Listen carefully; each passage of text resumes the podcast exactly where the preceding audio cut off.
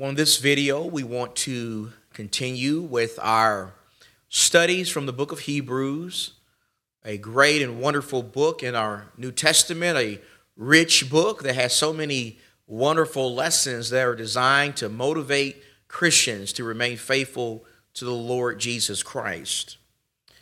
Remember, in these videos, we are keeping in line with our normal Bible class schedule that we have at the Monte Vista Church of Christ. We are thankful for those who are tuning in from around the country and around the globe. Thank you so much for studying with us from the Word of God. We have been making these videos available because uh, we are living during a time of pandemic in our country and so, since we are unable to assemble together for our Bible classes at this time, we are still trying to study the Word of God together. We're trying to use the technology God has blessed us with to continue to get the gospel out and to continue to stay encouraged in the scriptures. I want to remind all of you that we do have outlines available for every class uh, that we that we are doing. Those outline, outlines are made available uh, on our website and on our Facebook page, so please make sure you, you get a copy of the outline. Before we dive into our study, I just want to say a, brief prayer and ask for God's blessing. Let us pray. Almighty God, thank you so much for another uh, opportunity, Father, to study and to, to grow together, Father, as your people. We pray, Father, that you continue to bless our country. We pray, Father, that you continue to, to be with those who may be grieving at this time because they've lost loved ones or those who are sick at this time, Father. We pray that soon this, this pandemic will be behind us and we can start uh, meeting together as local churches again. We pray for elders around the country, gospel preachers, Father, deacons, all of those who are serving you, Father, your people. We pray that you will bless us and be with us in Jesus' name. Amen. Well, before we dive into Hebrews, the fourth chapter, uh, let's just quickly review what we talked about in chapter 3. Remember the theme for the book of Hebrews, and I want to continually remind us of this because it's very important. The theme for the book of Hebrews is the superiority of Jesus Christ. The theme for the book of Hebrews is the emphasis that Jesus is better than anything that is found under the Old Testament law of Moses. Jesus is superior to anything that is found under the Old Covenant.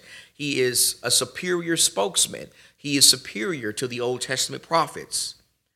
He is superior to angels, those that the Hebrew writer said gave the law at Mount Sinai. He is superior to Moses, the great deliverer and lawgiver of God's people under the old covenant. So far, we've learned that Jesus is superior to the prophets, he's superior to the angels, and he's even superior to Moses. And the point of all of that is don't leave Jesus. Don't leave the superior for the inferior. Don't leave Jesus, don't leave his church, don't leave his covenant, because everything that is found in Jesus is superior in every way. And so that's the theme of Hebrews. And in chapter 3, and talking about how Jesus is superior to Moses, he makes a couple of, of important points. In verses 1 through 6, he talks about how Moses was a faithful servant in the house of God but Jesus is over the house of God.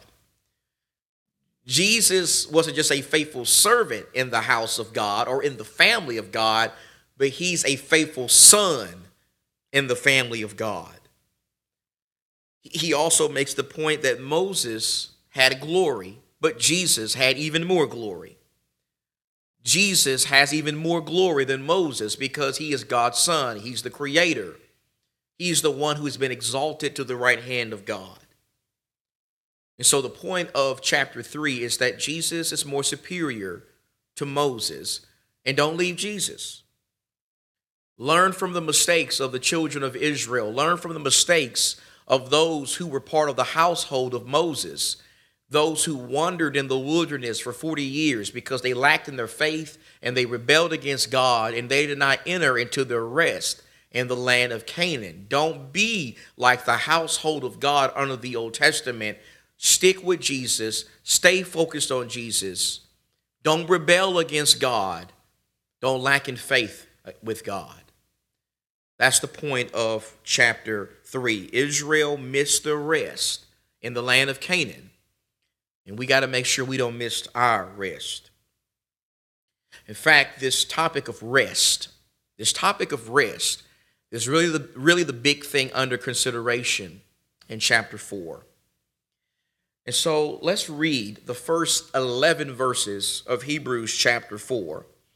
And remember, chapter 3 concluded by speaking of that generation of Moses' day who rebelled against God. They had unbelieving hearts, and they missed the rest in the land of Canaan. That generation was not able to enter into the promised land. And so in chapter 4 and verse 1, it says, Therefore, let us fear if, while a promise remains of entering his rest, any one of you may seem to have come short of it. For indeed, we have had good news preached to us, just as they also, but the word they heard did not profit them because it was not united by faith in those who heard. For we who have entered, we who have believed, entered that rest, just as he has said, As I swore in my wrath, they should not enter my rest, although his works were finished from the foundation of the world. For he has said somewhere concerning the seventh day, and God rested on the seventh day from all his works. And again in this passage, they shall not enter my rest.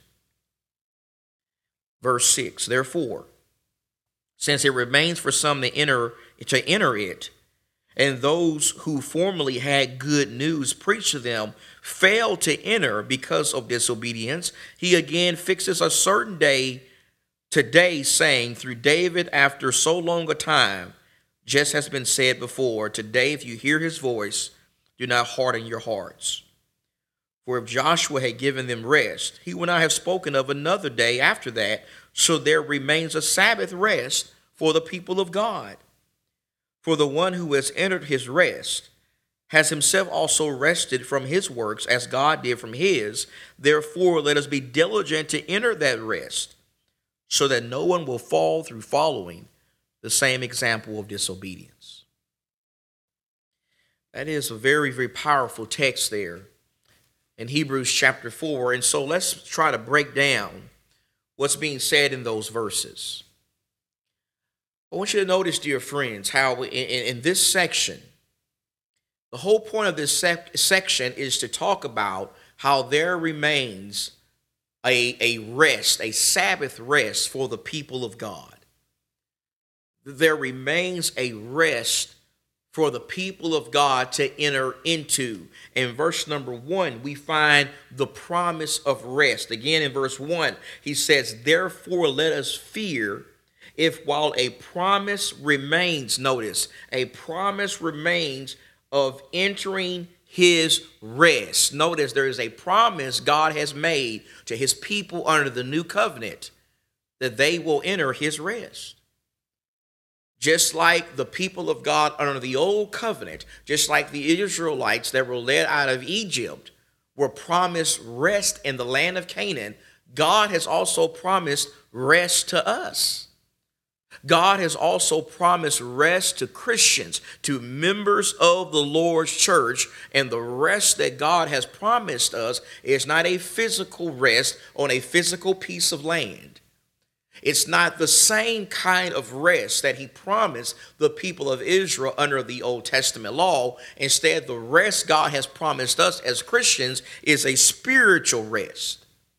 It is a spiritual rest on a spiritual or in a spiritual land. That's the point the Hebrew writer is going to continue to make as we continue to study this chapter. But this chapter begins by talking about how there is a rest that remains for the people of God. And if we're going to enter into that rest, then we have to avoid being like Israel under the old covenant. We have to avoid disobeying God and rebelling against God and hardening our hearts against the Word of God. Otherwise, we will miss this rest God has promised us, just like Israel under the old law missed the rest God promised them. And so in verse number one, the scripture says that there's a rest. God has promised rest to his people. There's a rest that remains for the people of God, and we need to fear. We need to fear God. We need to fear following in the footsteps of Israel in the Old Testament and missing our rest. In fact, in verse number two, the Hebrew writer goes on to explain further why Israel under the Old Covenant or in the Old Testament missed their rest. If you look at verse number two very carefully, he says that just like we as Christians have had God's word preached to us, just like we had good news preached to us, the people of Israel in the time of Moses, they also had good news preached to them. They also had the word of God preached to them, but unfortunately, they didn't believe the word of God. Unfortunately, they lacked in their, their, their faith. They, did, they, they heard the word of God, but they did not accompany their hearing of the word of God with faith. They didn't have faith. And that's why they missed their rest. Someone says, what did, it, what did they not have faith about? Well, particularly, and I think what the Hebrew writer is emphasizing is they did not have faith when it came to God saying that He would be with them and help them conquer every one of their enemies. God promised them that if they trusted Him and obeyed Him and did what He said, that He would help them conquer all of the Canaanites. He would bless them, He would help them receive every part of the land of Canaan, every part of that land that was promised to them. God said, I will give you this land if you trust me and do what I say. That's what God spoke to the people through Moses, and they did not believe that. If you remember, after sending out the 12 spies for 40 days, when the 12 spies returned, they reported to the people of Israel that the land of Canaan, that land that God promised them, it was a great land flowing with milk and honey. They acknowledged that it was a wonderful land, it was a blessed land, but 10 of those spies said, We can't take this land. We're, we're not strong enough. We're weak and feeble compared to the Canaanites. They, they were fearful and they instilled that fear in the rest of Israel. The only two people who believed in the promises of God were Joshua and Caleb. And they actually were able to enter into the land of Canaan. They were the only two people from that generation that entered into Canaan. And it was because they believed in the word of God. But that generation of Moses' day, they believed the report of the 10 spies. They did not trust God. They did not believe in God's word. And because they disobeyed and had disbelief and a lack of faith, God made sure that that generation wandered in the wilderness for 40 years and they did not enter into their rest. The Hebrew writer says the reason why that generation of Moses' day did not enter into the promised land because they did not have faith in God's word. They did not have faith in the promises of God. And his point is we need to learn from their mistake. We need to understand that if we are going to enter into the rest God has promised us, then we must not only hear the word of God, but we must believe the word of God. We must have faith in the word of God. We must act on the word of God by doing exactly what God has told us to do. The Hebrew writer says that Israel missed their rest because of a lack of faith. They rebelled against God, they hardened their hearts against God, and we need to learn from their mistake. In verse number three, he makes the point that only those who believe and obey God enter his rest. Only those who believe and obey God enter his rest. That's why Joshua entered God's rest in the Old Testament.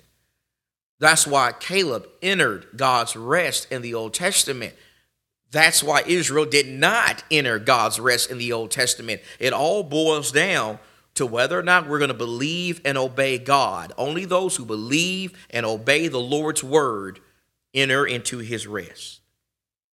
That's the point of the first three verses. Now, let's move on to verses 4 through 11 because those verses can be somewhat confusing because they mention rest quite a bit and the word rest that is used in verses 4 through 11 is actually being used in a number of different ways. It's not being used to talk about the same thing. In fact, there are at least three different rests, three different rests that the Hebrew writer is mentioning or speaking of in those verses. In verse number 4, look at verse number 4. In Hebrews 4 and verse 4, the first rest that he mentions there is the Sabbath day's rest.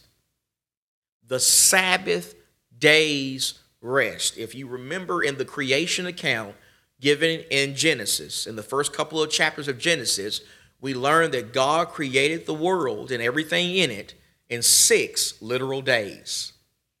In six literal days, God created the world and everything that is that is in it. But on the seventh day, what did he do? On the seventh day, the Bible says God rested. He ceased from creating anything else. He rested. Now, just like God rested on the seventh day, later on, when you get to the story of Abraham and the descendants of Abraham, that would be the Israelites, God told them that in the same way, He wanted them to also rest on the seventh day. The seventh day, God said, on the seventh day, God told his people Israel in the Old Testament, I don't want you to do any work. I want you to cease from all your labors. I want you to, to fully rest on that day. That's what God told his people under the Old Covenant. And the seventh day is Saturday.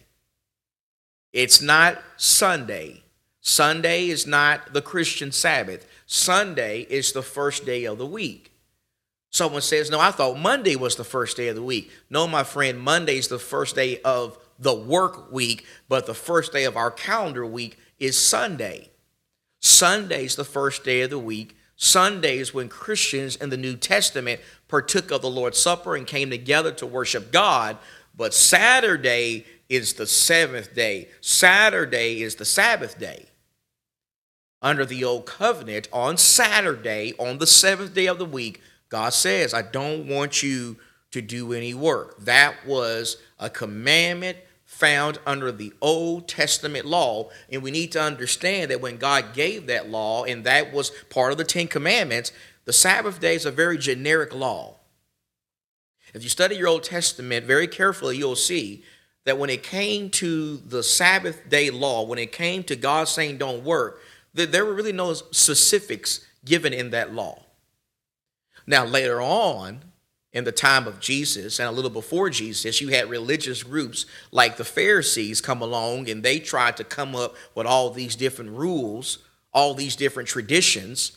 These traditions, like you can't travel one mile outside, outside where you live, or you can't tie a loop so many times, or that's considered work. The Pharisees came up with all these different traditions into what constituted work and what did not constitute work. And that was fine if they wanted to come up with those things. But the problem with the Pharisees is they binded those man made traditions as though they were God's law. And God never said anything like those things in the Old Testament. The Sabbath day law was a very generic law.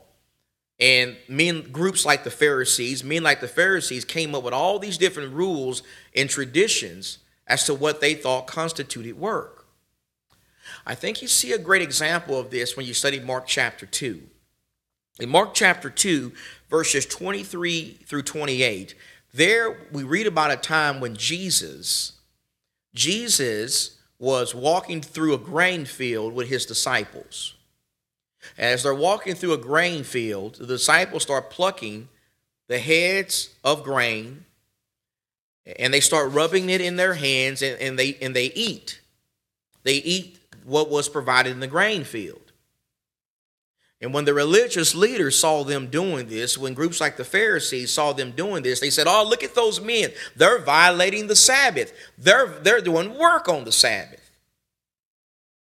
You see, according to their tradition, people who did what the apostles were doing, they were working. They viewed that as work, but Jesus put them in their place in that section by doing a couple of things. First, he brings up David, King David. And he talks about a time in David's life when David ate showbread. When he was running from King Saul, he ate some bread that was not lawful for anyone to eat besides the priest. David ate some bread that was not lawful for anyone to eat besides the priest. And Jesus' point there, when you read that section carefully, is he is exposing the hypocrisy of the Pharisees. He is saying that you're willing to condemn me and my apostles for doing something that is lawful, but you won't condemn David, who they viewed as this big Mount Rushmore hero. You won't condemn David for doing something that was unlawful. They were hypocrites. Jesus says David did something unlawful. He did something that was sinful. You won't condemn him for that, but you're condemning us for doing something that is totally lawful. It's not a sin to eat on the Sabbath day. And then they bring his point home even further. He makes the point that I am the Lord of the Sabbath. The Son of Man is Lord of the Sabbath. You know what Jesus is saying there? His point is, I created the Sabbath day. I think I know the rules for it. You're trying to tell me the rules for something that I created, Jesus is saying. Jesus is saying that what we are doing is lawful, there's nothing wrong with it, and I think I should be able to, to point that out because I'm the one who made it in the first place. And so Jesus is not teaching situational ethics in Mark chapter 2. Instead, he's exposing the hypocrisy of the Pharisees, and he's making the point that it was not a sin for a man to eat on that day. The point of the Sabbath day was for men to think about God, get closer to God, focus on God, but it was a very generic law. It was a day of rest for God's people under the old covenant. And so that's the first day of rest that is mentioned there, but it's not the only rest that is mentioned in Hebrews 4. When you go back to Hebrews 4 and look at verse number 5, a second rest that is mentioned in that text is Israel's rest particularly Israel's rest in the land of Canaan, their rest in the promised land, their rest in that land that flowed with milk and honey. Remember, they did not enter into that rest because of unbelief and disobedience. And so in verse 4, he mentions the Sabbath day rest. In verse number 5, he mentions Israel's rest that they missed at least the generation of Moses, they missed that rest in Canaan. And then the third rest that is mentioned in Hebrews 4 is the rest that remains for the people of God. The rest that remains for me and you. In verse number one, notice again, he says, A promise of rest remains. In verse number nine, he says, There remains a Sabbath rest for the people of God. What is that rest, my dear friends? Well, I want to suggest to you that the rest that remains for the people of God is heaven. Heaven is the rest that remains for God's people. In Revelation 14 and verse 13, the Bible says, Blessed are those who die in the Lord, because from now on they get to rest, rest from their labors. Heaven is the rest that awaits us as Christians. It's not the Sabbath day's rest. The rest that remains for us is not the seventh day of the week rest. In fact, as Christians, we're not under even under obligation of that old law, which included the Ten Commandments. We're not under that old law that was given through Moses at Mount Sinai. God's not rewarding us with the Sabbath day's rest. He's not rewarding, rewarding us or requiring us to keep that part of that old covenant, that Sabbath day law that was part of the old covenant. In fact, the Apostle Paul makes that point very clear in Colossians chapter 2. In Colossians chapter 2, in verse 14, Paul says that after or because we have been forgiven of our transgressions through the blood of Jesus, verse 14, having canceled out the certificate of debt consisting of decrees against us which was hostile to us, and he has taken it out of the way, having nailed it to the cross. There, Paul is talking about the Old Testament law of Moses. When Jesus died, that law was done away with, it was nailed to the cross. Verse 15, when he had disarmed the rulers and authorities, he made a public display of them, having triumphed over them through him. Therefore, because of this, no one is to act as your judge in regard to food or drink or in respect to a festival or a new moon or a Sabbath day. Things which are a mere shadow of what is to come, but the substance belongs to Christ. What is Paul's point?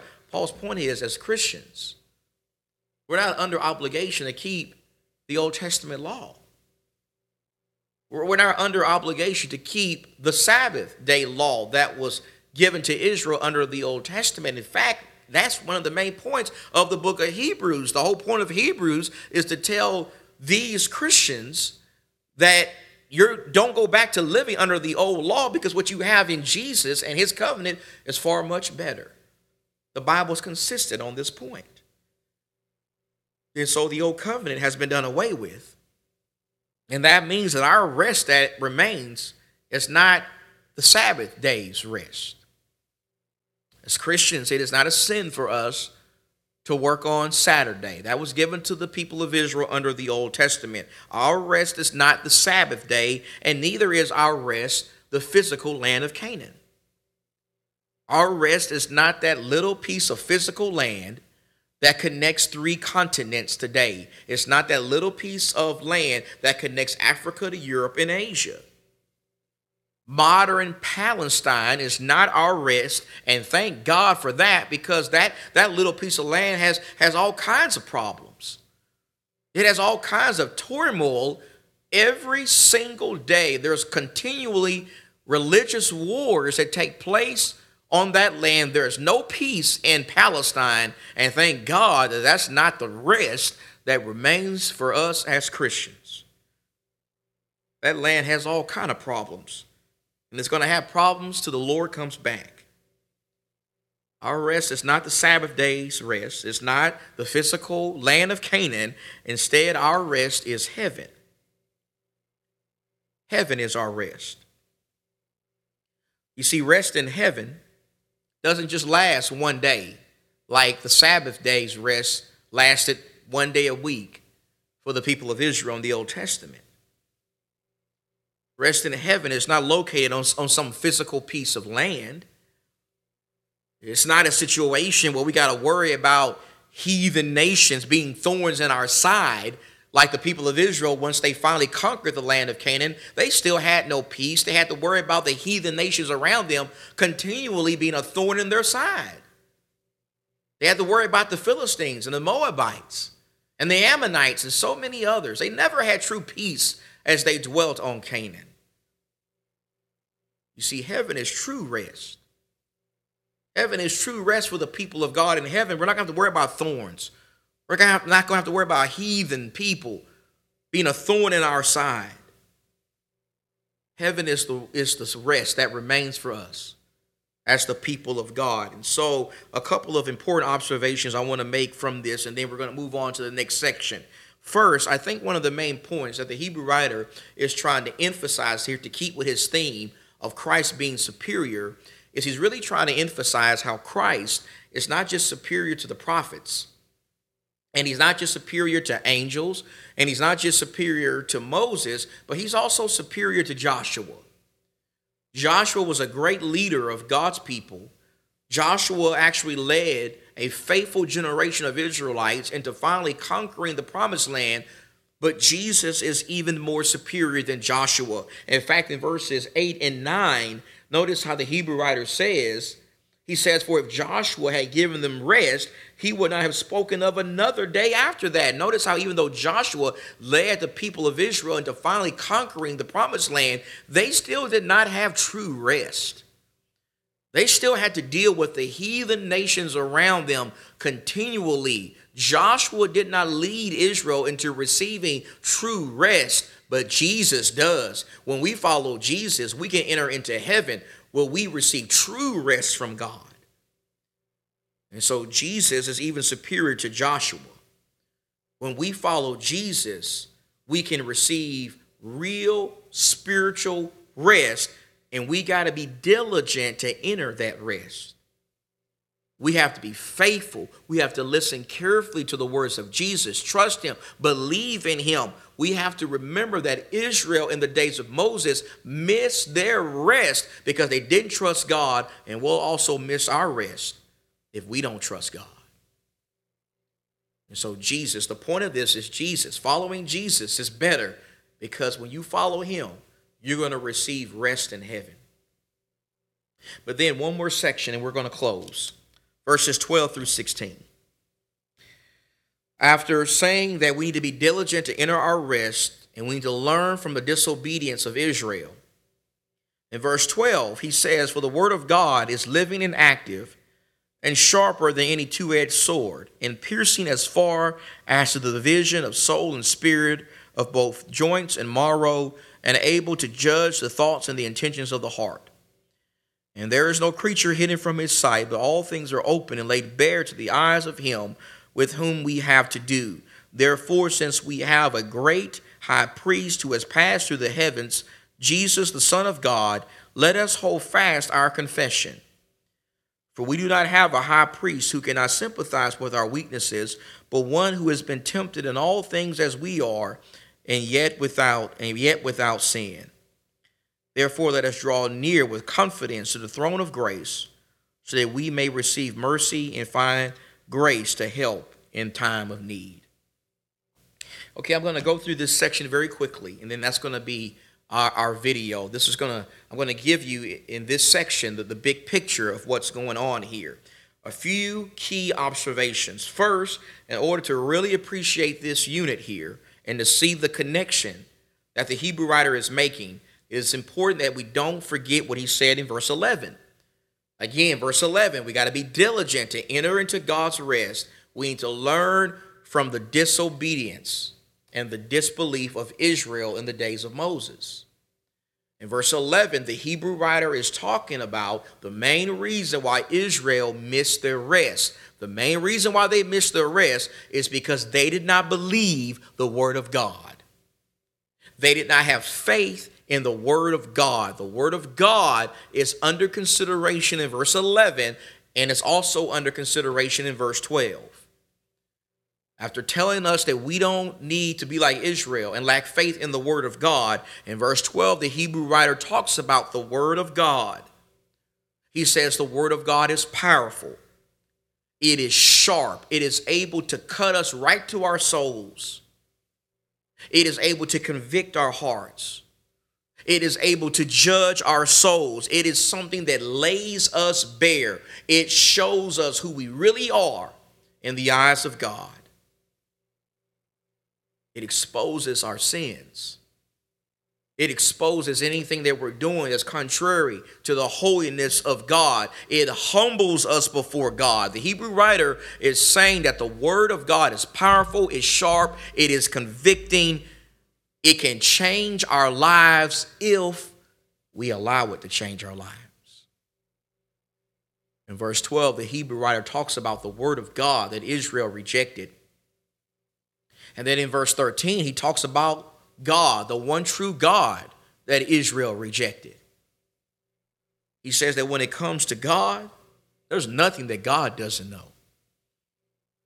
God knows us better than we know ourselves. God knows everything about us. You may be around people constantly, and, and maybe the people you associate with don't know everything about you, don't know every secret part of your life. That may be true concerning the people you you associate with, but that's not true with God, my friend. God knows everything about you and he knows everything about me. He knows everything we've done in our lives, everything we're doing, everything we're going to do. He knows our thoughts, he knows our hearts. There is nothing we do in our lives that we can hide from the living God. He talks about God in verse 13. And then in verses 14 through 16, he revisits a recurring theme in this book. And I really think the, the, the, chapter break is in the wrong part here. I think the chapter break should be really at the end of verse 13. Because in verse 14, he's returning back to a recurring theme in this book, and that is Jesus is our high priest.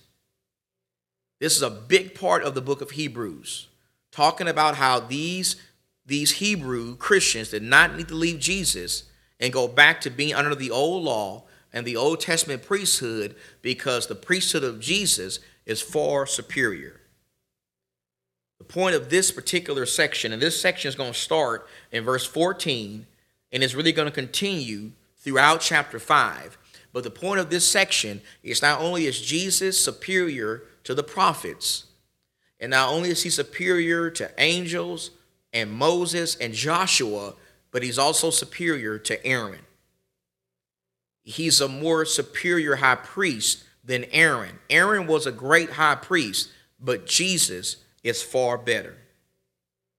Jesus is superior even to Aaron. Now, that's going to be what this section is about. In fact, in verses 14 through 16, we see some reasons why Jesus is superior to Aaron as a high priest.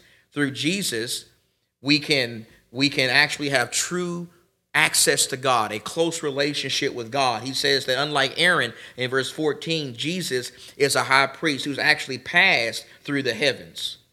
Verse 15, Jesus, a high priest that can truly sympathize with our weaknesses because he lived as God and man and he went through and experienced everything that we experience. He was tempted in all things, and yet he did not sin. That can't be said of Aaron. Because of Jesus, verse, six, verse 16, we can draw near to God with confidence. We can draw near to God with confidence. We can receive true mercy and grace and help in our time of need. His whole point in that section is Jesus is a far better, better high priest than Aaron.